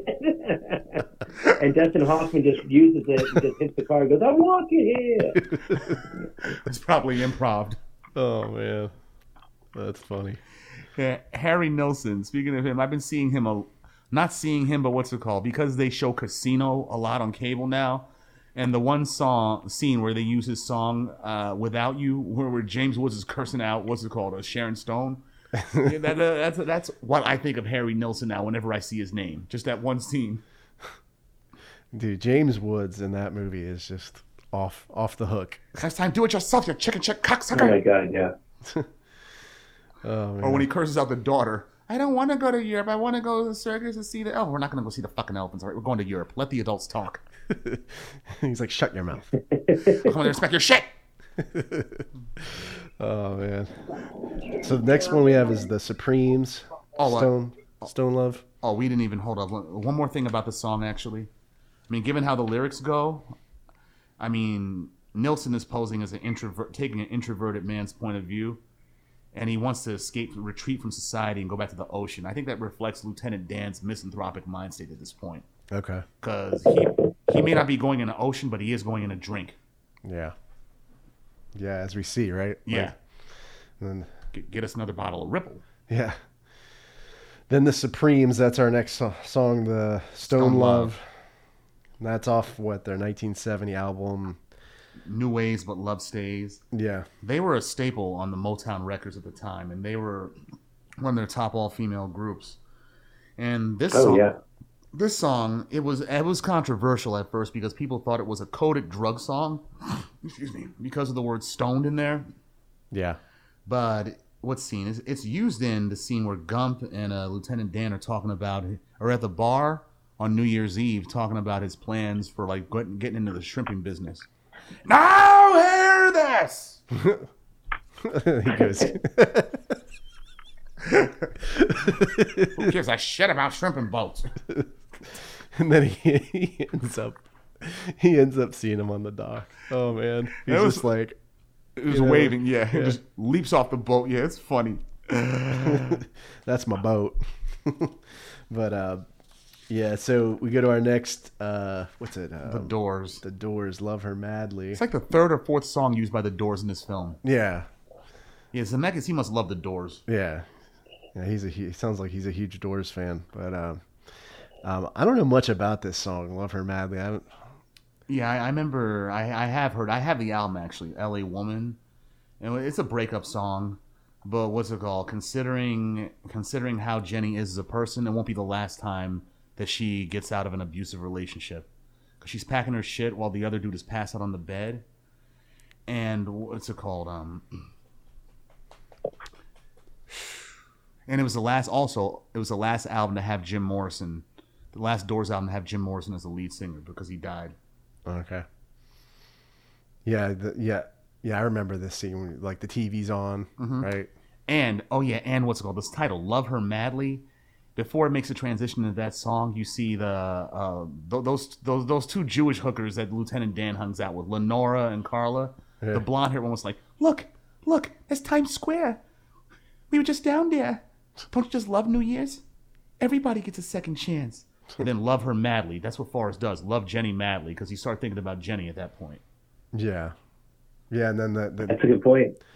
then they go to what uh, canned heat next. That's Oh yes, yes. Um, although the scene where the scene I want to talk about the scene where what's it called where New Year's where the ball drops and everybody's excited in the bar and then Auld Lang Syne everybody starts singing that yeah. and then Lieutenant Dan's just sitting there just with a blank expression on his face. Happy New Year, Lieutenant Dan. I'm like, he can't stand up with y'all, and plus he got all that glitter in his drink, so of course he's pissed and despondent. Yeah, I mean, and, and Gary Sinise in that scene, I mean, the look on his face, it's so dead. Yes, Like, it's so crazy how, Nope. how good he pulls off that role. with no words even need to be used for that. It's like when the camera closes up to him, it's like, yeah, I kind of feel, I feel what you're feeling, Lieutenant Dan. Every every year we have a new year, the start of a new year. It's like a blank expression. Yeah. Yeah, he just seems like he's so detached from. Yeah, more so. I mean, he's not even talking shit being a misanthrope right now. He's just like, it's like the full weight of the situation is just hitting him. Yeah, and then they go to that that scene. Can well, the song plays the canned heat. Um, Let's work together, and then he's like, he gets mad because one of the hookers calls him uh, Forrest Gump stupid, right? Yeah, he gets really mad. I mean, the whole before that, I mean, he's berating Forrest, talking shit to him, like basically being a dick to him. But it's like when one of them calls him stupid, that that's his berserk button right there. He kicked Yeah. him the fuck out. Yeah. It's like it almost felt Yeah. like it almost felt like okay. Oh, so Dan, so you can so they can't call Forrest stupid, but you can. Yeah, it was a little hypocritical, to say the least. But the Well, voice, it was, I think it was a little hypocritical, but I think it also just marked a turning point where, I don't know, up until that point, they're sort of leeching off each other because they sort of have to. Like, I mean, for Lieutenant Dan, it- like, Forrest is sort of all he has. Yeah. And, you know, Forrest Gump's been going out of his way to take care of Lieutenant Dan, or however you want to put it, like, being there for him in an innocent way. But you finally see Lieutenant Dan finally, like, actually go out of his way to protect Forrest. Yeah, So, I mean, it, it feels hypocritical, but it's I, I feel like it's actually like, wait a minute, like, like that's what you do with a friend. Like you protect a friend from being, you know, insulted or something, and that was more important than trying to get whatever he wanted from his hookers. yeah, and You like know what I mean? I understand, and you're right about that. Yeah, and like, and I know I said earlier that moments ago there that it felt like you can you can't call nobody can call Forrest stupid but me. But then the voiceover that Forrest provides in that same scene subverts that. He's like, I guess some things don't ever change. Lieutenant Dan didn't want to be called crippled, like I didn't want to be called stupid. Yeah. It's um Yeah, it's a friend. It's a friend who's defending a friend. That's honorable. and maybe like maybe they became like like stronger friends after that Because of that, because of that and which would lead to them becoming business partners right Because it did show that Lieutenant Dan does care about Forrest to a certain extent. yeah that's true all right so then we go to bj thomas raindrops keep falling on my head and this is played What scene is this in? this Oh, is when he meets Nixon. yeah um and he stays at the watergate yes. Where, where are you staying at? Where are you staying at, young man? yeah He said some motel. Oh, I know a very much nice place. It's just built. My how my people take care of it for you. Yeah. And then uh then of course like he turns he turns in the um what the the, the robber or the um guys who broke in, right? The guys who broke in. the he can- plumbers. yeah, The he plumbers. can. Yeah, like he can see them from his hotel room, like flashing the lights and whatnot. And it's like, and in the scene, the, the, the, before it leaves the hotel, you see like, where the hell's he at? Watergate. Oh. and then the scene turns. Um, there by by noon, I'll re- I will resign by noon today. It's like Forrest Gump calls Watergate. Wow. That's another reason why I love this film. It's like the historical. How he how how he's inserted into these a lot of these historical events. Yeah. and innocently actually causes these big events. like he found out that J- JFK was fucking Marilyn Monroe. Yeah, in like the bathroom, right? The Bathroom, yeah. the the picture, yeah. Uh huh. Yeah. There's like these little details that you see when you don't you don't realize it the first time you watch the movie, but Elvis, uh, John Lennon gave him the idea for Imagine. yeah. So yeah, this Well, that's the crazy thing. The movie, the movie really does hold up to repeat viewings that way because you do notice like just this stuff that you just you could easily gloss over after the first time you watch it. Oh yeah, most definitely do. Yeah. So, um, and this song, so this is an R and B group, right? Or I'm just saying he, he's an R and B. Um, he's an artist. He's a R&B like. R and B country artist. He has a lot of. He spans multiple genres: pop, country, and Christian. Okay. And the lyrics are about staying happy even when it's like raining outside, metaphorically eh, or literally. And the way I see it, the raindrops keep falling on my head, but that doesn't mean my eyes will soon be turning red. Oh, what's it called? Because I'm free, nothing's worrying me. That can be applied to hmm. Forrest because he worries about important things in his life and doesn't it doesn't have the mental capacity to be a neurotic. Yeah. He isn't worried about stupid shit like the rest of us do. Yeah. He just. Basically, Yeah. Yeah. And so then we go to our next track, Tony or Orlando and Dawn. Tie a ribbon around the old oak tree. Yeah, Dawn and Tony Orlando, they were a pop duo from the 70s. Hell, they even had a musical variety show during this period. I, I love it how this song is used. I'm coming home, I've done my time. it's playing right as Nixon resigns.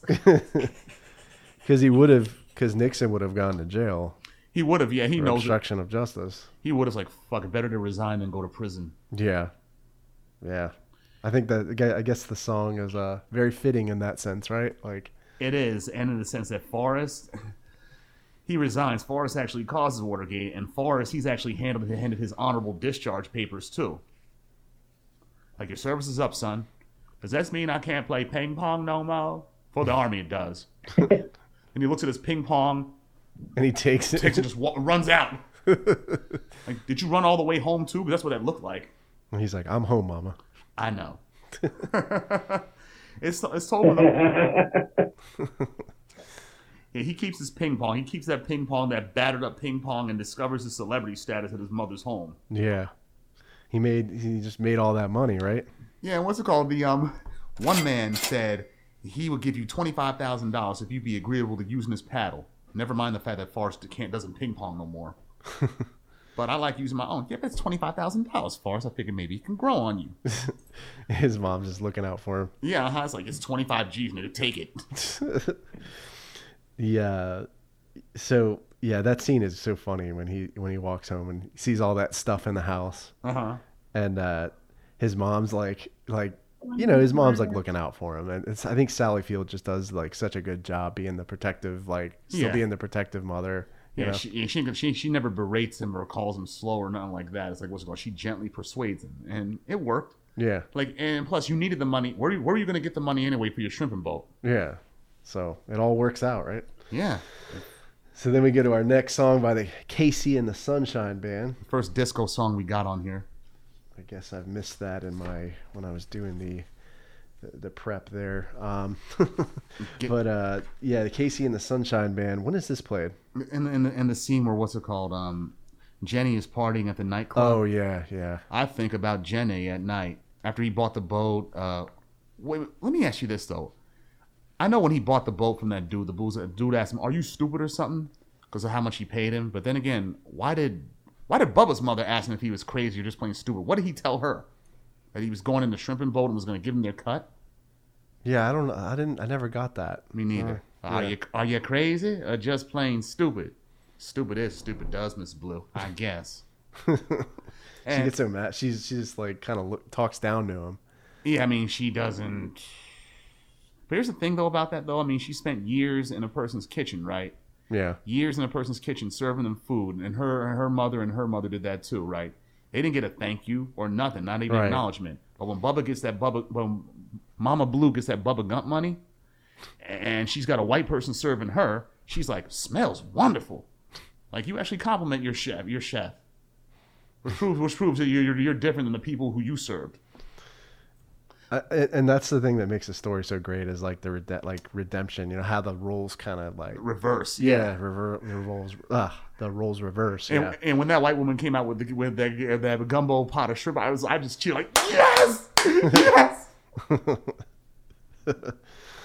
Oh man, but that song of uh, KC and the Sunshine Band, do a little dance, make a little love. I mean, that's like the disco. The disco. That's a disco theme right there. Do a little dance, make a little love, and Jenny's doing coke, Jack and coke at the table at the club.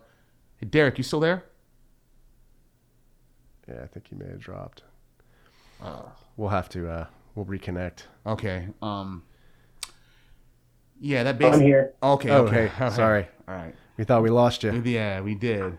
Sorry. Yeah, KC and the Sunshine Band, they were a big disco staple. I mean, I didn't even know they were from Florida until I researched researched them for this podcast. And I, I've heard their music in Saturday Night Fever, um, the scene in Watchmen, where what the Boogeyman song, that that song when the comedian and the Nite Owl are dispersing that mob. I love how that scene, that song was used in that scene. Yeah.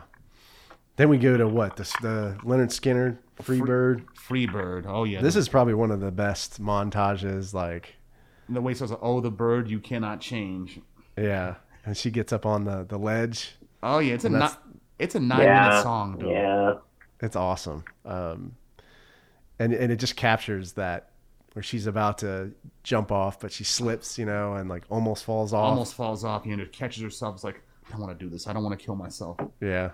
It's like, but Yeah. it's, I mean, it's. go ahead. I was just gonna say it's so powerful, so powerful. Like she's gone through so much, and um, and this is the turning point for her where she finally like you know makes a good decision.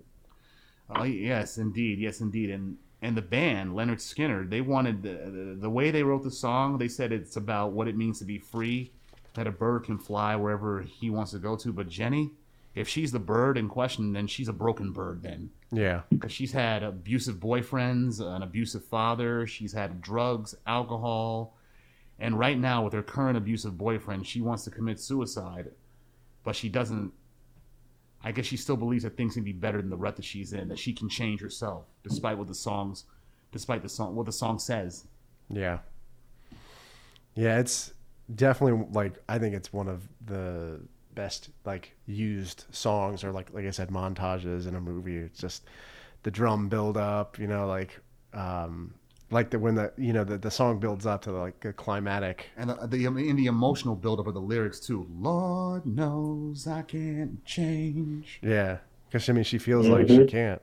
I mean, she definitely feels like she can't, but um luckily she does. Yeah, she does, even albeit towards the end of her life, but still. Yeah. Yeah. Well, it's crazy because like the song's almost pushing her over the edge. Yes, You know, Yeah. with the point. song itself. Yeah. that is a good point. Then we have what Randy Newman next. Mr. President, have pity on the working man. This takes place after Lieutenant Dan comes down and reunites with Forrest. Yeah. That's whole scene.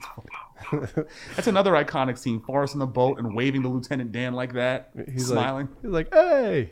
he leaps off. what you doing here? I thought I'd try out my sea legs. Well, Lieutenant Dan, you ain't got no legs. I know that, Gump. You wrote me a letter, you idiot. I love how he just like he's like the the hypocrisy, and he just talks down to Forrest Gump. He's like, "You write, you wrote me a letter, you idiot." Yeah, I told you I'd be I- I'd be your first mate. Well, here I am. Okay, but yeah, but don't you be thinking I'm gonna be calling you sir. No, sir. Dan, Dan is still grumpy. He's still grumpy, but he he seemed to have lightened up a bit with that, that Hawaiian shirt he got on. when he's he's telling him to go to to fish over like to the he's like to the left. Come, what, are, you doing? left, left, left. Idiot. That's where we're gonna find those shrimp, my boy. and this uh, this song though, I like how it was using this scene. Uh, yeah, and in his it was written by Randy Newman on his 1974 fourth album, uh, Good Old Boys. Yeah, And Newman, he's actually a film. He's actually a film composer too. He scored all all the Toy Story installments. Uh, he did Parenthood. Really? Yeah, yeah, all the Toy Story story movies. Parenthood, Awakenings, Meet the Parents, Meet the Fockers. Yeah, he did the scores for all those films.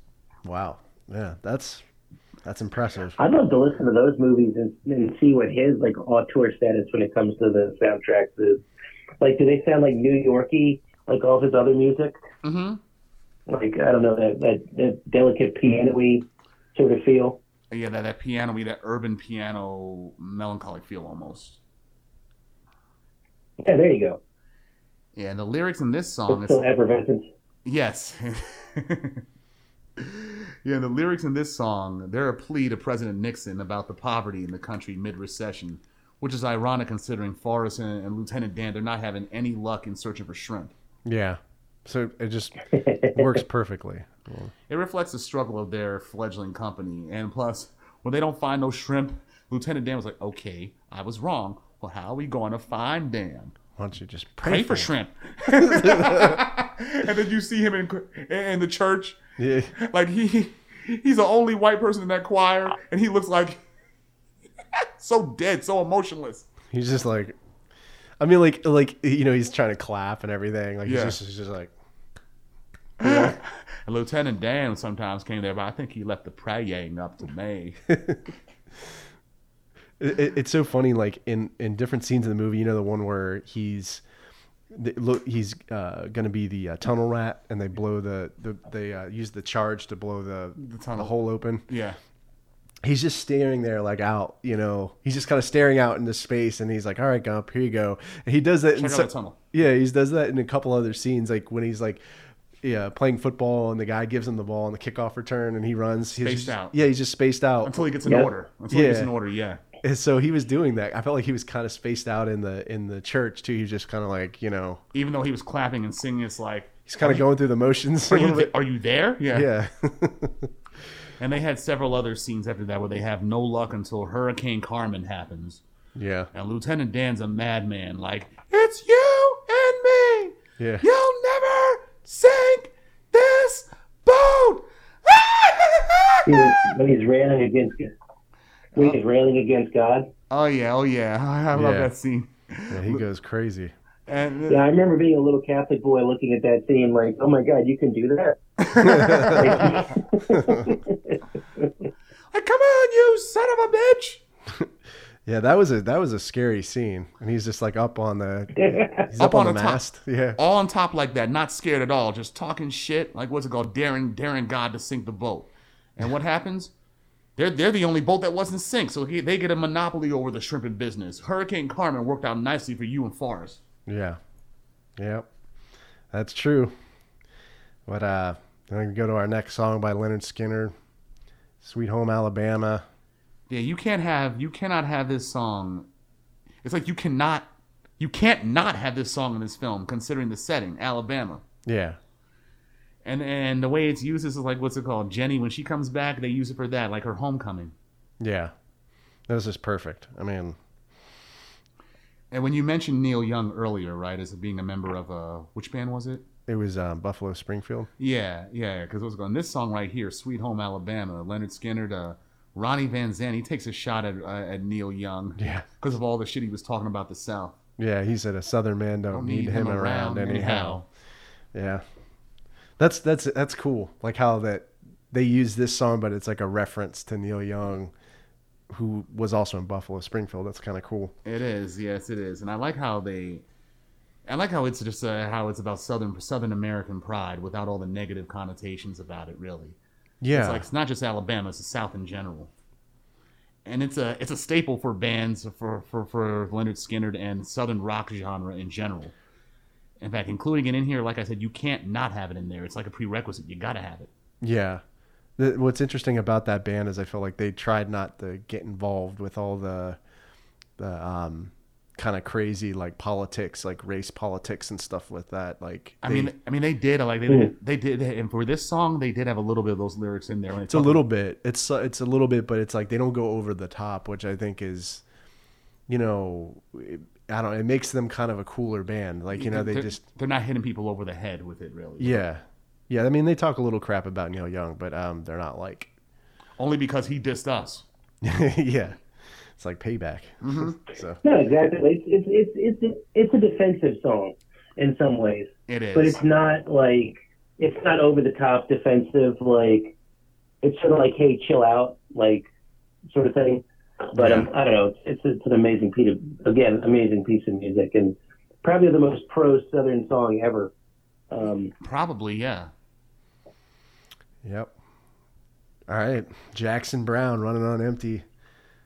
This is a classic. It, right? it it is, yeah. I've been hearing this song ever since I was a little Totally. kid, and I did not know until I was a man, until I was a grown up adult, that um, this is actually a live version. Oh, okay. Yeah. Yeah, this is um this is when he's starting to run, right? On Yeah, after- across the country. And yeah, after Jenny after Jenny left him again this time after after she made love, it's like you fucked him and then you left. Yeah, it did it She did hit make a lot of and quit man. Sense. Yeah. Sorry, what'd you say, Derek?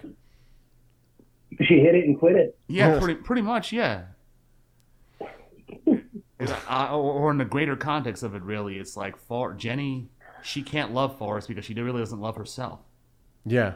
Yeah. and she sees Forrest for like everything that she wish she could do, but she can't. So she runs away again. Yeah. Or what did, what did the taxi driver say to her? He's like, "Where are you running off to, honey? I'm not running." In a sense, you are. Yeah. Well, then the force starts to run, right? He kind of just Yeah. he has to get some sort of clarity or some sort of separation from everything. Yeah, it's like she just left without telling him, so he's sad and doesn't know how to articulate the feeling, so he just runs instead. Yeah. Yeah. It, then what? The Doobie Brothers. That's the oh. I must I missed that in my titles here, but Doobie Brothers. the uh, Doobie Brothers. It keeps me running. It keeps me running. Yeah, the um, yeah. th- So so this is when he's uh, this is still when he's running across the country, right? Yeah. So when he's running, yeah. Um, it's um, it's used when Jenny she's working at a restaurant and when she sees him on TV while she's serving food. Okay. Yeah, and um, the lyrics are more descriptive about Jenny than they are Forrest. Even with her saying that I'm not running when she left him in the, in the taxi driver scene, uh, like what's it called? The lyrics, I know what what it means to hide your heart from a long time ago. It keeps you running. Yeah, it keeps you running. I think it's more about Forrest and Jenny. And also, it's an interesting take on this. Um, this song, "It Keeps Me Running," is a third single from the band's 1976 album "Taking It to the Streets," and that was their first album with uh, Michael McDonald on vocals. For those of you who don't know Michael McDonald, he's the one that he's the one that sings the song "I Can't Believe We're Not in Love Anymore." Mm, mm, mm. That one. So were the Doobie Brothers were they like uh like a blues rock band or blues rock and what's now classic rock pretty classic much. rock? Right. Gotcha. Yeah. Then Gladys Knight and the and the Pips. I've got to use my imagination. Oh yeah, another Motown band as well too. And that was from their 11th album Imagination released in 1973. It's still part of the running montage. Which is a really it's a really long montage. It is, it is actually. Well, it's like a. Well, it's also the weirdest part of the movie. I feel like. Yeah. Um, like I know it's it's it's it's very straightforward, but I, I just I don't know. I feel like it's the most ridiculous part of the movie, and of of a, of a lot of ridiculous things that sort of just happen. Like he gets his own cult, and he just does stuff, and people just find it so religious, and it's just so weird. I don't know. It is, and plus, like, what's it called? Um, during this very scene right now, when he he keeps telling people, all the reporters who are trying to ascertain if he's doing it for some higher purpose, he's like, "I just felt like running," and, and the thing of it is, I know. thing of it is, he actually started the jogging craze. Yeah. Then then the, he gets the shoes right, like the the Nike and the shoes. smiley face. Yeah, the, the the the Nike shoes that he got from Jenny when she was living with him. Yeah. those those are the ones he's been using for the run the whole time. Right. From Jenny. And then the, there's uh, he runs into those um, Those people who had failed businesses. yeah um, on um, what's it called? Uh, a Fleetwood Mac, "Go Your Own Way." yeah That's when we first see the first businessman who wanted help. And we've covered Fleetwood Mac before on here too, in the Gar- casino. Casino, Guardians of the Galaxy mo- movie as well too. And this Yeah. is this is from their 1977 album Rumors, and it's actually a breakup song from the perspective of both the lead vocalists of the band, Lins- Lindsey Buckingham and Stevie Nicks. Yeah. And yeah, you, you we still hear this song even now in like car dealership commercials. Yeah, it, I mean it's such a good song though. I mean that album, Rumors, I mean, is so someone epic. said this this may be one of the greatest albums of all time, and I sort of can't argue with it. I like it. I have Like, the album um, at home. yeah. yeah, it's it's awesome. I mean, Everybody took something away from Rumors actually, and like, it's definitely influential. yeah, yeah, it's definitely it has to be one of the greatest albums of all time. Um, And the man who was trying to find what's it called uh, and a business idea for Forrest, he actually gets it when Forrest runs through a pile of dog crap, and that gives the man the idea for the "shit happens" bumper sticker. Yeah, that is that is one of the greatest movie moments of all time. you just ran through a great It pile happened. of dog shit. you know, he goes, he goes, "Whoa, you just ran through a huge pile of dog shit." It happens. It happens what shit? Sometimes. Sometimes. And he stops like, wait a minute, hold up. That's a great idea. Oh man, yeah, it worked out for him. And then what happens? Yeah. A, a car with a bumper sticker, who actually has a bumper sticker on it, actually gets into an accident. Shit happens. And then there was the guy who had that T-shirt, right? The the happy face T-shirt. In the next scene, yeah, for Willie Nelson on the road again, yeah. Yeah, that was funny. Classic. And that was included on a on, on a movie and a soundtrack for a movie, Huckle, Huckle, Honey Honeysuckle Rose from 1980. Yeah, about an Asian musician who doesn't get the national fame he's been trying to his whole life, and his relationship with his family, who are also part of his band, suffers. But um, this scene is used when Forrest is outside of a truck stop and gives another failed businessman another idea that makes him super rich. Just rub some mud off himself Yeah, and he gets sprayed on by a truck. Yeah. makes a happy face and tells the guy, "Have a nice day." I'm like, "Wow, that's." Yeah, that's awesome. I'm like, I hope that guy. I hope that guy is actually still getting royalties now. Yeah, and you know that that song on the road again. I, I I heard it in the show Generation Kill. Uh, Ray, the driver, the Humvee driver, um, James Ransone. Yeah, Ziggy. He, he he he starts singing it. He's like on the road again. He's like, stop with that country shit. He's like, Ray, stop with the country, shit. Shit. Oh man. So then we go to Bob Seger. Oh man, I love Here we go. I love me some some Bob Seger. The final song of the running montage. Yeah. My favorite song by him is "Night Moves." I like that. But this song against That the is wind, a, that that song. That song. I don't know what it's about. I like. Is it about sex? I don't know. But talk about cool. Well, firm and high. And then this song is played what? This was you said the end of the running montage? Yeah, when Forrest is talking about what his running was all about, he's like putting his past behind him. He spent over three years running, and where's he at at that point? The Arizona desert. Yeah, he's like, I think I'm gonna go home now. The school season. What? Like, where the hell are we gonna? What the hell are we supposed to do now? and Bob Seger, he said the song is about basically human nature and growing up, pretty much, like weathering the storm and doing whatever you have to do to maintain a relationship. Yeah. Hmm. Yeah, man. Interesting. Bob Seger. Bob Seger, He's the man. Silver Bullet Band. Yeah. I liked I always liked Metallica's um cover of of Bob Seger's uh Turn the Page. Oh yeah, I remember that. It was on. It was one on one of Oh their. wow. That came out '95. Yeah. It was just I don't know, it had it just sounded great, man. Um, hey, It was on Reload, right? yeah. Okay, yeah. I remember that now. Yes. So yeah, we got through the soundtrack, man. That was a long. It was like 40, 40, Forty something songs. Yeah. 40 something songs. Uh, first live stream. Oh So, yeah. yeah. Um, thank you guys for doing this, Yeah, I'm not man. gonna lie, guys. This was a lot. Yeah, This is fun. This is fun. I mean, yeah, the live thing we should do this more often. yeah, Derek, you gotta you gotta come on the show again. We'll do it do it again sometime. Yeah, sure. I really appreciate this. Kind of took me out of my comfort zone a little bit. Got to look at a movie, an, an old movie from my life in a different way, and I'm glad I got to share that with you guys and, and talked about, you know, this this amazing American gem of a movie. Yeah. Oh yes. And, It still holds up today too. and for those who are watching, uh, you know, subscribe to the channel. Come by uh, Mm. the podcast on Podbean. Uh, subscribe, give us a review, and thanks for watching. Thank you, everyone.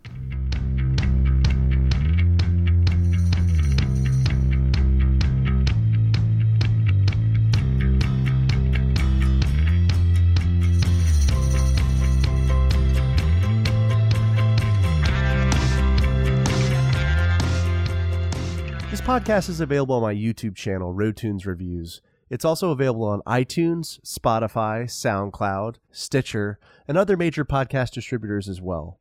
So if you don't mind, please leave me some feedback. I'd really appreciate that. If you'd like to connect with me on social media, I'm on Facebook, Twitter. My Twitter handle is at RotunesRevs. I'm on Instagram, and I'm also on the Untappd app. My username is Brewtuned. This is Andrew signing off. Cheers.